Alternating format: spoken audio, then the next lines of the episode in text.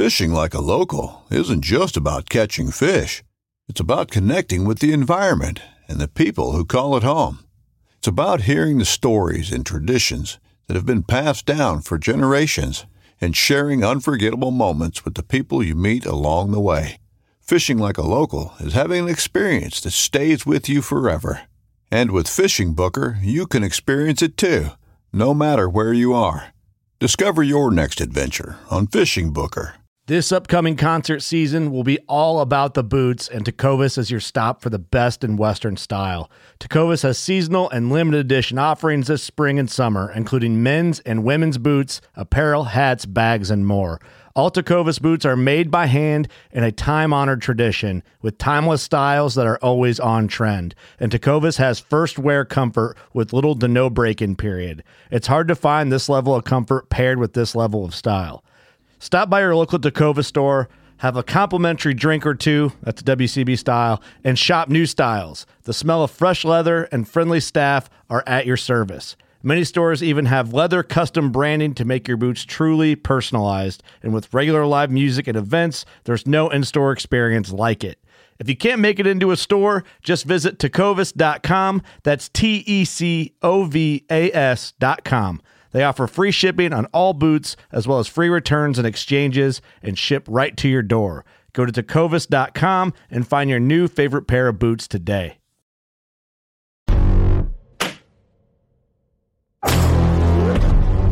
When it comes down to it, what are we at our core? We are North American waterfowl.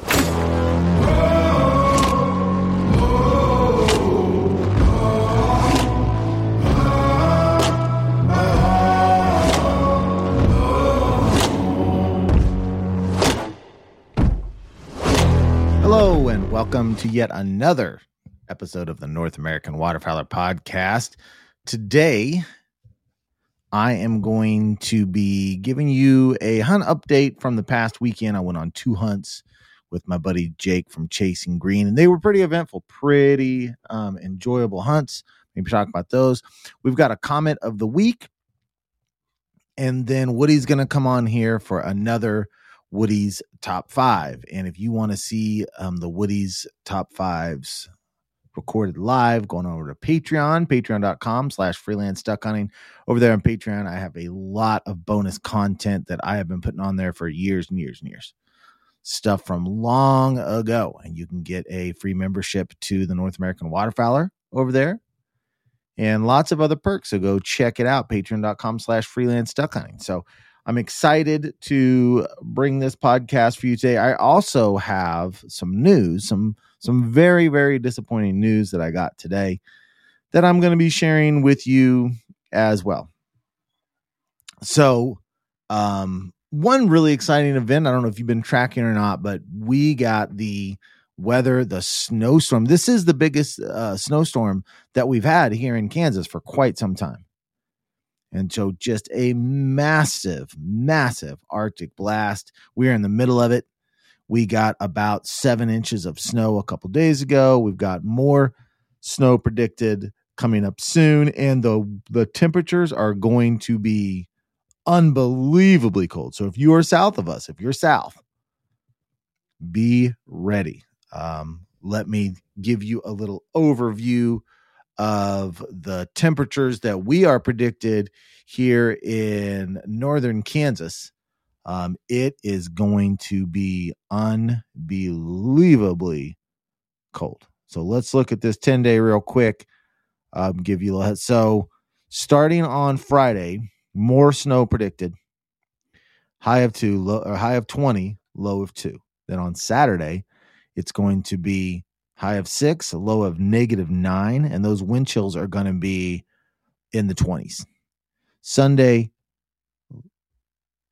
um, we've got a low of negative 11, high of negative two. Monday, low of negative 10, high of two. So it is going to be the Arctic blast that we've all been waiting for.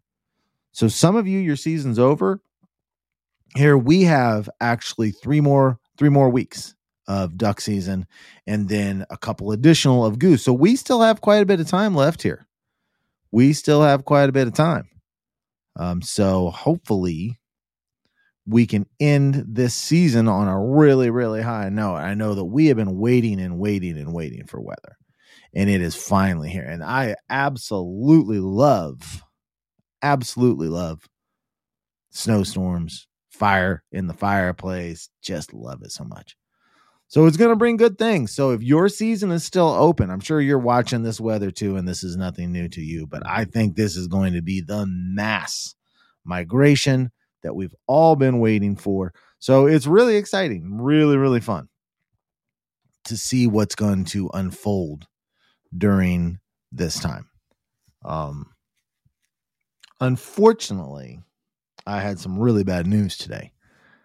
My plan was to, we've got a zone that opens on Saturday, and my plan was um, my buddy Woody was coming down, and Jake who runs Chasing Green, and my buddy Aiden, and a couple of others, we were going to get in some serious scouting and hunt this weekend on the cold.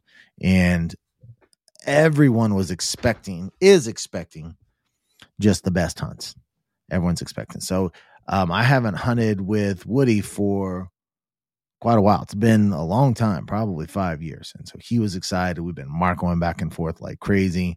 And unfortunately, I had my follow up meeting since my heart heart attack um, with the cardiologist, and he has forbidden me from hunting in temperatures less than 25. Now, I'd probably go out if it was around 20 degrees.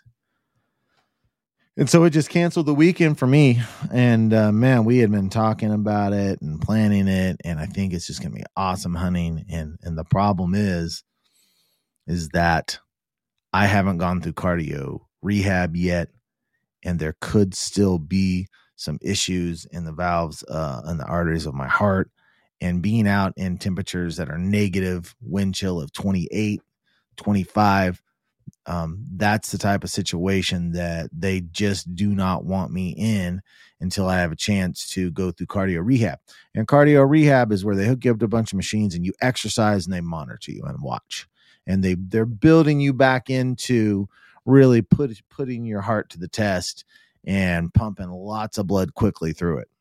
I just found that out today. Today's Wednesday, and we are supposed to leave on Friday for this trip. So big, big disappointment there. Big disappointment there. Um, so I had to bail out on the trip. So that finally get this weather, and I just can't go. And now I'm looking at next Saturday high at 17. Next Sunday, high at 25. I could, I could do that. I could, I might be able to hunt next Sunday. But Saturdays right now, unless that temperature pops up, is not looking like something I can do either. So really, really disappointing. Um, I hope that I can still get in a couple of hunts this year, a couple more. But if I can't, um, then I just can't do it. Um, it's been a great year, and we would just have to close it out there. I, I can't put my health at risk like that. But I'm going to be really looking forward to seeing how everyone does, and hopefully they'll really get on them. Um, I'm I'm sure that they will. So, a little disappointing there, but that's just how it goes. Um, before I get into the hunt update and the comment of the week, um, I was asking you it to please support the partners. It is one of the best things that you can do to help support me. Final Approach, fabrand.com. They've got a massive sale on right now. They've got 75% off on a lot of clothing. And there's been a lot of people that have been running and, and getting these sale items. This is the best time to purchase waterfowl stuff, guys. The best time. fabrand.com, FDH10 for 10% off. And you already have huge, huge savings over there. So go ahead and get over to fabrand.com, check out what they've got, and pick yourself some up. Um, like I said, you are not going to get any better prices than you get right now. Motion Ducks decoy spreader system. I've been using it the last few hunts, and and I love that product. I really think the best product that works for me is just four ducks and and one jerk rig. I've used seven, I've used four, um, because you can combine them, and I think for me the best fit is just four. It's the quickest to set up and it still does a great job. So go and get yourself some motion in your set. That is also FDH10 for 10% off of that product. And then onX Hunt is an app that is going to allow you to get access to land, pin your spots, use your satellite imagery. Every waterfowler. That is the first piece of advice that I would give to a young waterfowler. Go get yourself onX because it is going to be the best thing that you have for finding land, scouting on on it. So many features over there. So, and I do not have a product code for that. So go and check that out. All right, so let's go ahead and jump into the hunt updates. I went on two hunts this past weekend and I had been talking to Jake and my the zone where I live was closed, but the zone um, in a different part of the state was open. And I really wanted to get in, get in some hunting.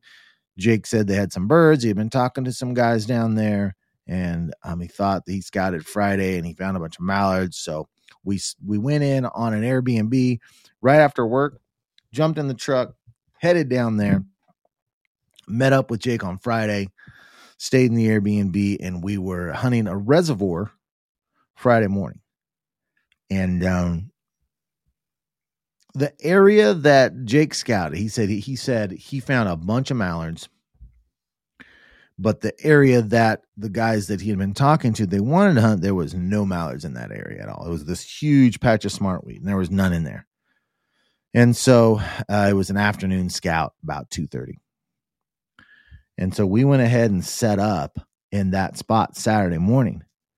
Now, um, the guys we were hunting with um, they had went in ahead of us and they had flushed out just loads and loads of mallards on this smartweed. And so we got in there and right at shooting time, right at shooting time, there was a huge section on past us of just really, really, really thick, thick smartweed, too thick to even hunt. And you could hear the mallards in there just going crazy. You could just hear them quacking when we got there. And like to the minute, it's like, all right, it's shooting time. Thousands of mallards got up, flew over our head, and went out to the main lake. And that was the first sign for me. I'm like, when that happens, I'm like, oh, because that's night feeding. You're you're gonna see that eh, when when they're night feeding in moist soil. That's what they do. When they become nocturnal, because they have been in an area and they have learned the ball game. They know where the hunters are they know where the safest spots are. And if you see them doing a mass exodus right at shooting time, buckle up. It's not a good sign. It probably means it's going to be a very, very difficult day. And that's exactly what took place. We had an A-frame, and there was three in the A-frame, and then beside that, I had the Invisiman hide, and beside me, Georgie had her Invisidog hide, and the and we had some really, really good cover. That A frame was brushed up beautifully. The Invis- Invisiman was looking nice. And, you know, we hunt, we hunted until about, I think 1.30 or 2 o'clock. And we saw lots of mallards. Every 15 or 20 minutes, there'd be mallards clear, you know, 300 yards up. And we'd be calling at them and calling them at, at them. And man, they were not call responsive at all.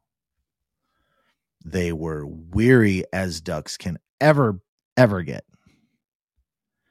And the entire day was revolved around circling mallards, changing decoys, changing hides. It was like a chess match the whole day. What can we do to unlock this mystery to make these mallards act more favorable?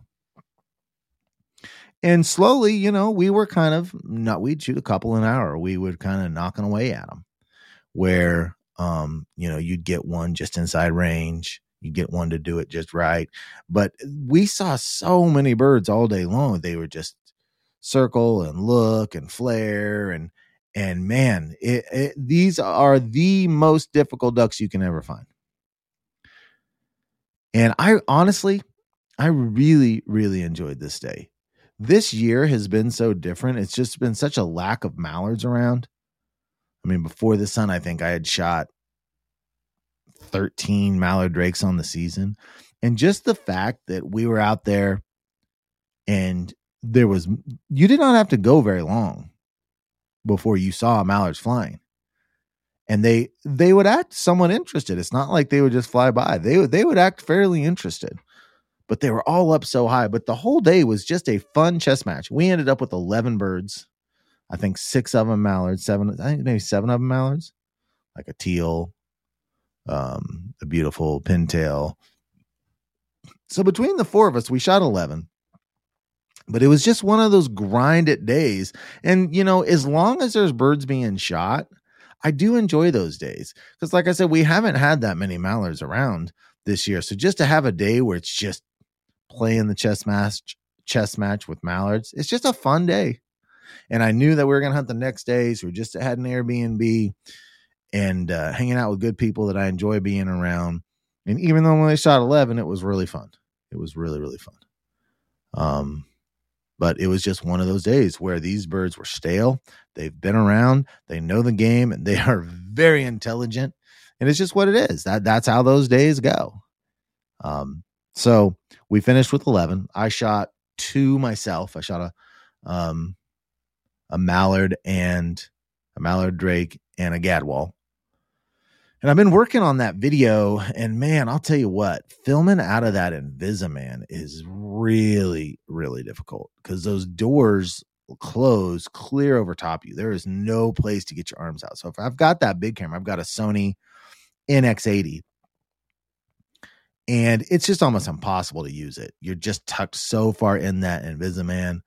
And then, so then you're just relying on a GoPro head mount which I'm not a huge fan of. I love the GoPro head. Let me say this. I love the GoPro head mount for what it is. But I don't videos that are 95% GoPro head mount, I just don't care for because I can't see what I want to see. I mean, those GoPros are have such a huge pan on them.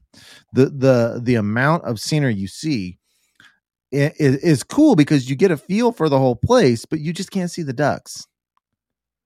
And honest to God, there's times where I'm editing and I'm looking at GoPro head mount footage and I think that there's birds in the frame and it's like a speck of dust on my screen. I just want to be in my videos, I want to be able to see birds up close. And I haven't been able to do that very much this year. Um, but the videos that I really like are when I get to use that Sony NX80. And so I'm looking through this footage and man, I don't know. I just don't I don't know if it's a good enough video that I can even put it out until maybe like sometime in the summer. I'm just not happy with it. It will go on Patreon quick. Videos like that go on Patreon quick. But um the fun thing about it was I really got to work on Georgie's hand signals on this hunt, which is always fun. And she really, really needed it. Um, there's a difference with a with a dog and doing blind retrieves like on a hunt test or a training versus a hunt. It's just different. Um, it, it's just a different deal. And so she got really good work with that on that hunt. And so it was a really, really enjoyable day. So after the hunt was over, we got out of there and Jake and I were in the truck and Jake says, let's go to the other side of the lake I saw this cove and there was about a couple hundred, 200 gadwalls in this cove yesterday. Maybe we just get in there and do a fun, quick gadwall shoot. And we didn't check this cove and it was loaded with birds. Oh, and by the way, speaking of the word load, off topic here for a second. I posted a video the other day. Um, I found the mother load and I spelled it L O A D. And I had a comment like, that's not correct. It should be mother load L O D E. I'm like, what? I have never heard of that. Have you heard of that? Mother Lode. It's L O D E. And I looked it up and absolutely, it turns out that's correct. Lode is the original source of. So, like when they were trying to find um, precious metals, gold, and whatnot, and they'd find a vein of it. And when they found like the mother lode of the gold, the original source, it's L O D E. You figured I had no idea. I had no idea. After that, I had about four or five of the people say the same thing. I'm like, I'll, I'll be dang. I had no idea. L O D E. So I, I know from now. Anyway, in this cove on this lake, there was just loads of birds, and most of them were mallards. Most of them were mallards. And so we had a plan of what we were going to to do, and we immediately just changed it. This is where we want to hunt. And this day it was just Jake and I. And so we went back and we ate in this little tiny town, this little tiny rural town. And we ate at this little burger joint. And I mean, it was like it could seat about 20 people. And man, the food was delicious. I love rural small towns in, in Kansas in the Midwest. I just love them. And we ate there, then we went back, hung out uh, at the Airbnb, downloaded footage, that kind of thing. So we decided we were going to go in there fairly late, um, probably later than we should have, considering that we had this this really great spot lined up. So we got there in the morning at I don't even remember what time it was. It was like five thirty. I'm not sure. I think five thirty. Shooting times, like I said, it's like an hour and a half till. And sure enough, there was um a vehicle with a trailer at the parking lot. Like, oh no, no, no, no, no, dang it. So we put the boat on. And um and nothing that happened that really surprised me. I I'm sure some of you listening this like, well, this is why that happened. But I was just kind of shocked by this. So we were putting the boat in, and the connections to the motor, which is a 35 horse Go Devil, to the battery are a little bit loose. And sometimes when I try to start the motor, doesn't start. I've got to kind of wiggle that connection. I need to go in there and like scrape it down and clean it off and tighten it back up. Um, and so Jake dropped the boat off and he was he was going back up to put the truck away. And in the meantime, I got out this uh, multi tool to try to screw that nut onto the battery to tighten it up. And so I went, I had my glove on and I went to screw that on. It was just sparking like crazy, which I I guess I just don't understand how how it works. I didn't know if you have like a connection on the positive, connection on the negative, and you touch like a metal um tool to that connection, it'll just spark like crazy. I I didn't know that would do that.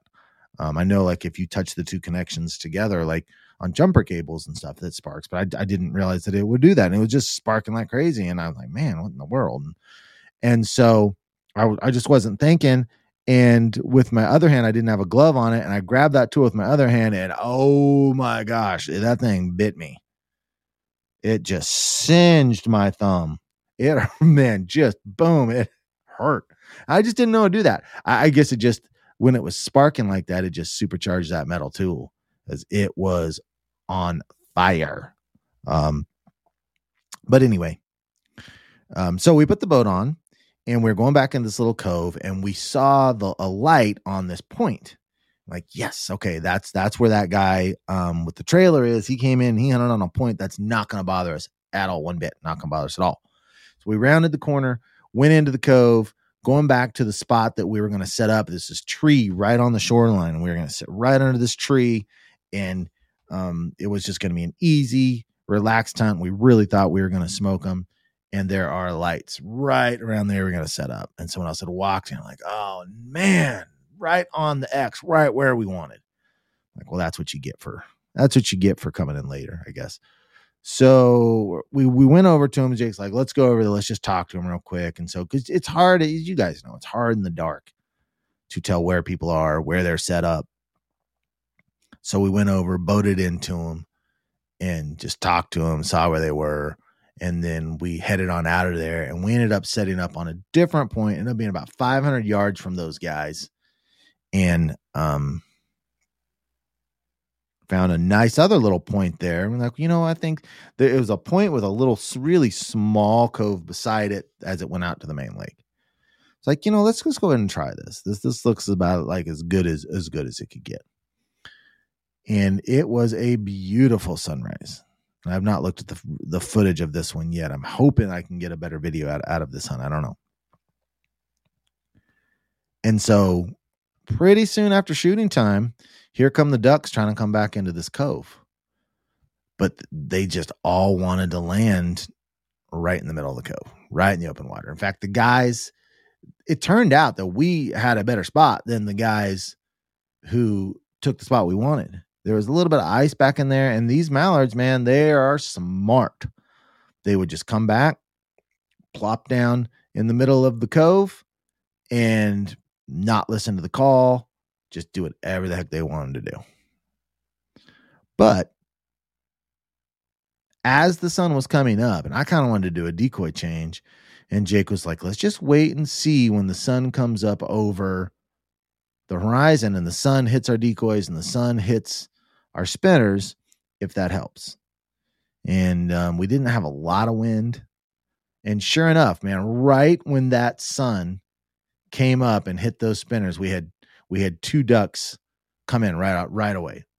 And unfortunately, we weren't quite ready for them and could have killed them, but didn't and missed two in a row.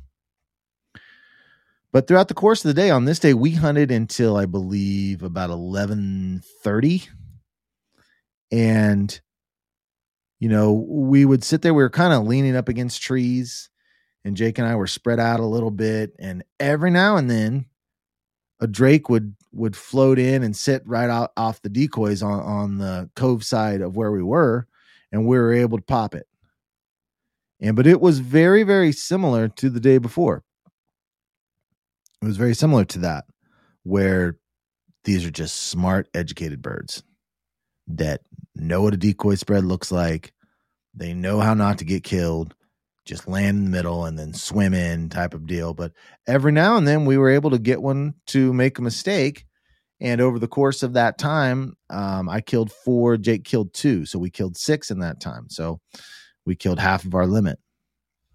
Um, we killed a one man.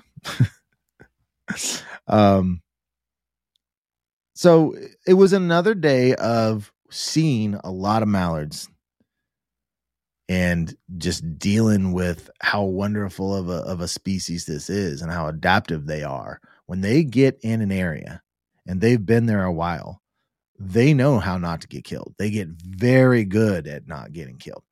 And over the course of these two days i end up averaging three ducks a hunt i shot um, two ducks on the first day four on the second let's see, one, two, three, four mallard drakes, a gadwall, and a mallard hen. Um, yes, I shot a mallard hen. I, I thought it was a drake. The sun was kind of in my eyes. Um, but we saw thousands of mallards over these two days, and every second it was like it was like a game to play. And I just had a wonderful, wonderful time. I really, really did. It was fun hanging out with Jake. He and I have we're really, really good friends but we haven't really hunted mallards very much together. He's traveling and he finds them, and it just uh, we're we're just not able to link up as much as I would like to. So it was just a fantastic weekend of of hanging out, playing with smart mallards and shooting them from time to time. So really enjoyed it. And again, very disappointed that I cannot go back into that general area and and get on it this week after this cold front because those birds are not going to be acting the same way in these temps. That is for sure. So that is the hunt date, hunt update. So let's go ahead and take a real quick break, and then we'll be right back for comment of the week. This episode is brought to you by Shopify. Forget the frustration of picking commerce platforms when you switch your business to Shopify, the global commerce platform that supercharges your selling wherever you sell. With Shopify, you'll harness the same intuitive features, trusted apps, and powerful analytics used by the world's leading brands. Sign up today for your $1 per month trial period at shopify.com slash tech, all lowercase. That's shopify.com slash tech. All right. Thank you for coming back through those uh, sponsorship breaks. Let's jump into comment of the week. It's time for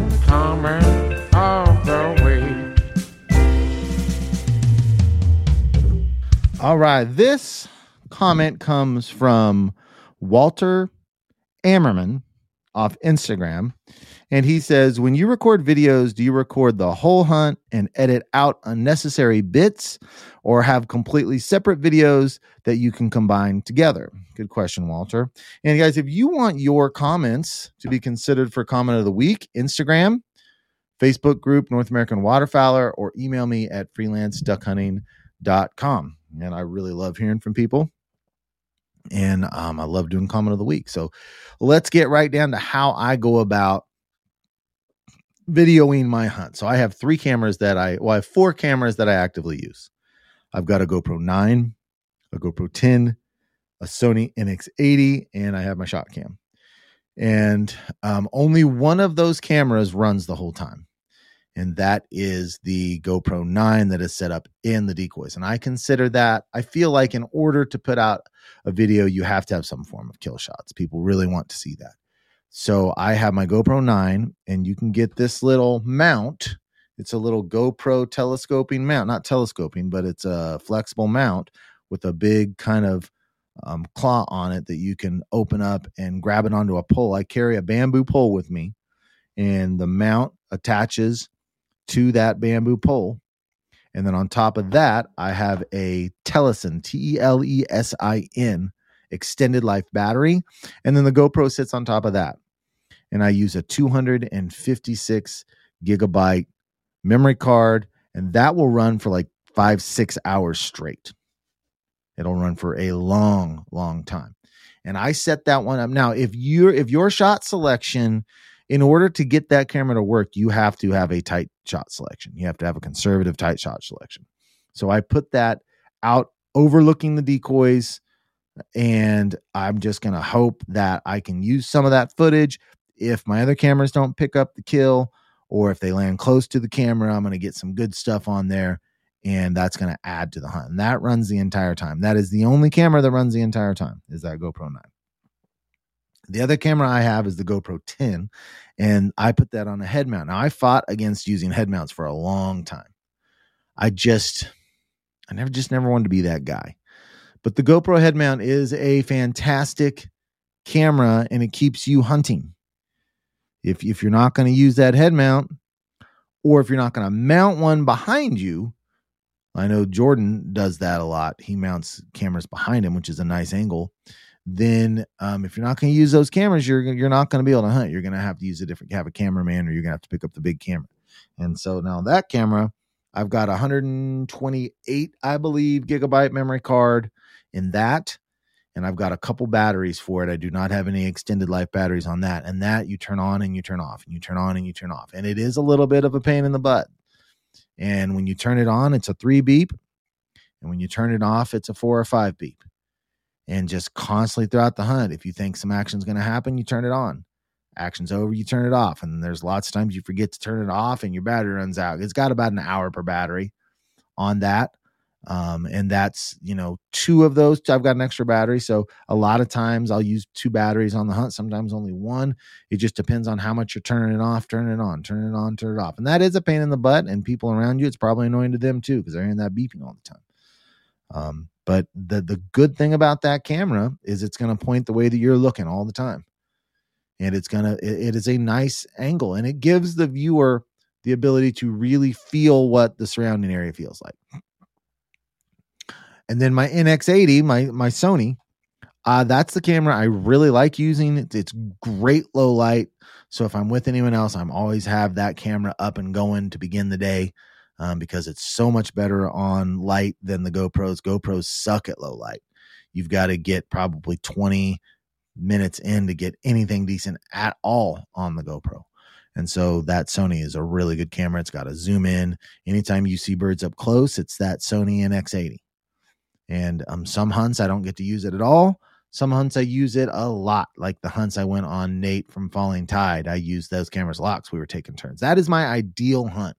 Two or three people, and and we can take turns, and I can use the big camera. That's really fun. It's really fun using the big camera, and so that's where you get your B roll from. And then the shot cam goes uh, is just another resource to getting a better a better kill shot and uh, all you have to do to activate that shot cam is you just tap tap the gun tap tap tap or just a tap and that that turns it from a flashing blue light to a blue light and it's recording. But it only saves the recording if you pull the trigger. So if you don't pull the trigger um, i guess it's probably set to a much harsher level of vibration to record that shot. It's like a 20 second record and so those are the four cameras and then i get them home I unload all that data and I put them into separate folders and start which with whatever camera that day is my main storytelling camera. Sometimes I take off the head mount, I look into it. Sometimes I take the NX80 and turn it on myself and talk talk to it. But whichever is the storyline camera that has the most of the footage on it, that goes on first, and then I just clip off, clip out, edit little pieces from the other cameras as we go along. And you know, some some videos three four hours you can knock it out. Some videos are seven eight nine hours. It just depends. The more footage you have, the more the editing process is going to take. And um, I will say, if you're going to start recording, there are thousands and thousands and thousands of guys that have recorded 10 to 15 hunts. There are very, very few guys who have recorded 500 hunts. It's something that if if if if you really want to get into it, it's it's a long, long game. But I would say this: um, having whether you're making them like when I started videoing, it was not for anyone else. It was only for me. I had been talking about doing it for two years for the express purpose of I want to be able to relive the hunts and that's why I started it. I, I I wasn't making it for anyone else. I was making it for me. And having footage of to go and look at after the hunt absolutely enriches the experience. Whether you're putting um, a camera on a mount or using the head camera or whatever, it makes the hunt so much more enjoyable to be able to go and look at it. I, I would suggest anyone try that because when you get home and you can look through it, it is a lot of fun. But if you're going to do like a YouTube type situation, it is, you've got to be going for the long game, man, because you have to grind out video after video after video after video after video to get any kind of fun. I have seen really good quality channels not get any views and just give up. It's a, it's the long game. It's really, really hard to get rolling. Um, so anyway, thank you for that question, Walter. I appreciate it. Hopefully, I'll get some more entries to um, possible comment of the week. So let's go ahead now and jump into Woody's top five. All right, boys, let's get this wrapped up so we can get back to hunting. It's Woody's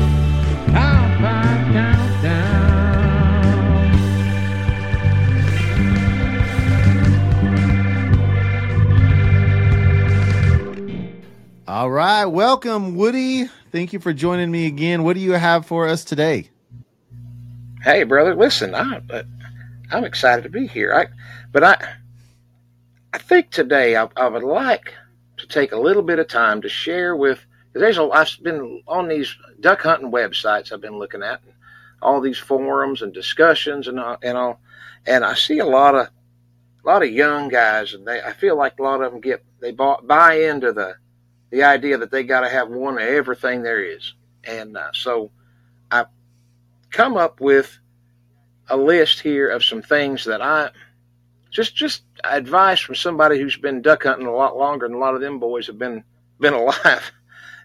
it's just just some advice I want to give them for things that they don't need to take to the duck blind. At least things that I ain't gonna take to the duck blind anymore because I've been well, I've had bad experiences with all of them. So here we go. Number five is for the top five things I no longer take to the duck blind is a watch.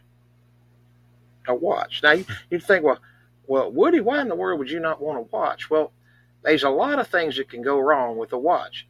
Uh, one, I just remember years and years ago, me and old Lem, we was hunting on a lake, and about three or four hundred yards across that lake on the other side, they some some old boys that had them a, uh, a blind over there, and uh, they was a lot of geese working, and every time a bunch of geese would come over, the one old boy would would stand up and start calling, and he must have had him a fancy dude watch on of some sort, because every time he'd work that goose call, I could see that watch face, see the sun shining on it, and it's just flashing like a homing beacon over there. And those geese would turn. Now it did us some good because when they'd see them boys, they'd turn and come our direction, and we'd get some shooting. But uh, the other thing is, you got to watch on. It's just constantly reminding you of what you got to hurry up and get back home to. And so I don't take my watch with me. Now I have my cell phone in my pocket. It's of course got a clock on there, but but I don't uh, I don't I don't wear my watch to the, the duck blind anymore. I don't know if it's ever really cost me anything, but I definitely don't want to drop it in the water. Number four, Number four is when I, I used to always take my gun case with me to the duck blind. And it's just, this is just practicality. It's gotten to the point anymore where, you know, we used to just have an old sock that we put our, our uh, gun in. Nowadays, we got these big old hard plastic cases all full of styrofoam and, and carbon fiber and everything else. And so by the, by the time you get three fellas in a duck blind, and all them gun cases and backpacks and everything, there ain't even hardly room to get in there and hunt. So I leave my gun case in the truck and I just throw it over my shoulder. Now, number three and number two, they all they kind of go together here. Uh, I had a little negative experience years back, and it, it kind of influenced me on this. But uh, me and old Lem, we used to always have a we had us a propane heater that we'd set in the blind, and we had a big old 20 pound uh, propane tank, big white propane tank that we'd take with us. And one year, well, there's a couple different reasons. Number one, Lem burnt our duck blind down. one time we had we'd spent all summer building us a duck blind. Lem got all worked up and knocked the heater over when I was out in the decoys, and he burned the whole thing up. But but the the the other situation that occurred was we had this little old plastic boat that was just about eight foot long. It looked like something you'd put in a swimming pool for the kids to play in, but it was just enough for one guy to get in and, and paddle out across the water. We had a little hole that we liked to hunt on, and it was a it was another strip mine lake, and there's a little island out there in the middle, and uh, we had us a little duck blind built out on that island. Well, so I'd take that little boat out there all the time, and then you could kind of pull it up on the bank and cover it up with weeds and, and hunt. Well, one year it was, oh, it was god awful cold. And so I got that little propane heater and that 20 pound propane tank, and I put them in the boat with me. I headed out across that lake, you know, probably five o'clock in the morning, paddled all the way out there, got to the blind, got, or got to the island. I got out of the boat, went to set my stuff in the blind, and when I turned around, they wasn't no boat there anymore. propane tank and that heater was in the back of that little plastic boat. But when I stepped out of the front of the boat, I thought I had it up on the ground, but the front end of that boat lifted up and it started drifting back as the wind was blowing about 20 miles per hour. And I just had a little old tiny flashlight and I started shining it out there. And by the time I figured out where it was, it was about 30 yards out across the water. So hmm that boat drifted all the way back across. Fortunately, it just drifted right back over to where I was parked. So it just washed right up against the bank where the truck was sitting. And this is back when cell phones had just first come out. They had the old Nokia cell phone in my pocket. I never like to take it anywhere because it cost about ten dollars to call somebody. But I decided I was going after a couple of hours of sitting there. And of course, I never saw the first duck. I was about to freeze to death. I thought, well, I'm gonna have to call somebody to help me out.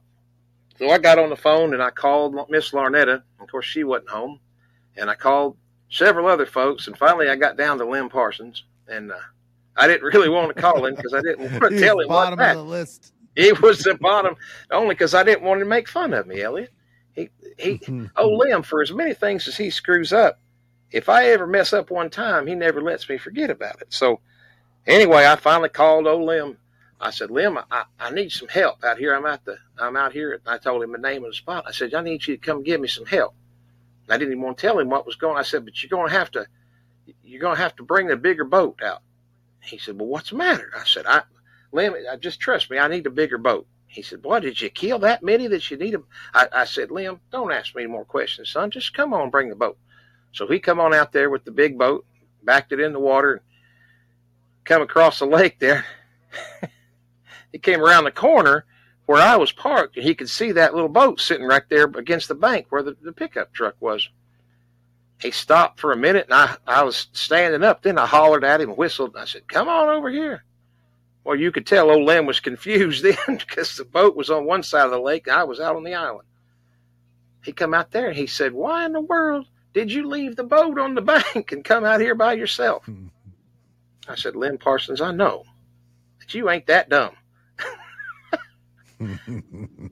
he said, You know, it's cold. You should have brought that propane tank and that heater and kept them out here with you instead of putting them.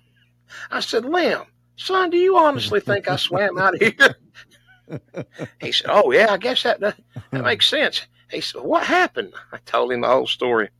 He still gives me a hard time every once in a while. That poor little boat, though, that's the one. Uh, you know, I was talking to you about pintails a while back. The day that I shot one of them pintails, that boat was laying there, froze on the bank, and I went to yank on it to try to hurry up and go get my duck, and I ripped the whole bottom end out of it and lost that little boat. That was the best Hmm. mistake I ever made. That thing was a death trap. All right, number one. So number, no, I'm sorry, I didn't I didn't clarify that. Number three and number two. That's the propane tank and the heater. That was that's number three and number two of things I ain't taking no more. And number one is my truck keys. And I don't want to go into all the details here, but let's just suffice it to say that the keys got them little clicker in it, you know, that uh, little key fob that opens up your, Right. your pickup truck door. yeah. Well, they don't give them things away for free. And if you happen to drop one in a strip cut that's 90 foot deep, there ain't much chance of finding it. And if you do happen to no. get a, if you do happen to go back during the summer with a rope and a magnet and reach down there and get it off the bottom, it it's tough to dry them out and get them to work again. And so I don't, I bet it is. I leave I leave my keys in a. Here's what I do. I don't want to give my secret away here too much, but I got me an old Planters peanut can, and so I drop my keys in that Planters peanut can. Then I walk over there next to a tree where I park my truck, and I just hide them in the leaves there. And so when I come back, my keys are laying right there. But nobody, somebody else would come snooping around. They couldn't find them. They couldn't get in my truck and bother Hmm. anything. But that way, the keys aren't with me in the water.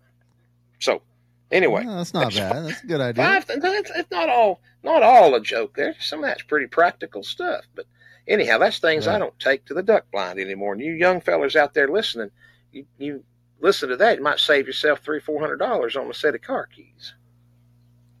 I don't think those young fellas are wearing watches. Period. oh, they got them Apple watches so they can count their steps and their calories, and That's true. blood pressure and stuff. That's true. That's true. well, anyway, there's your top five items. I don't, I ain't gonna take to the duck blind no more.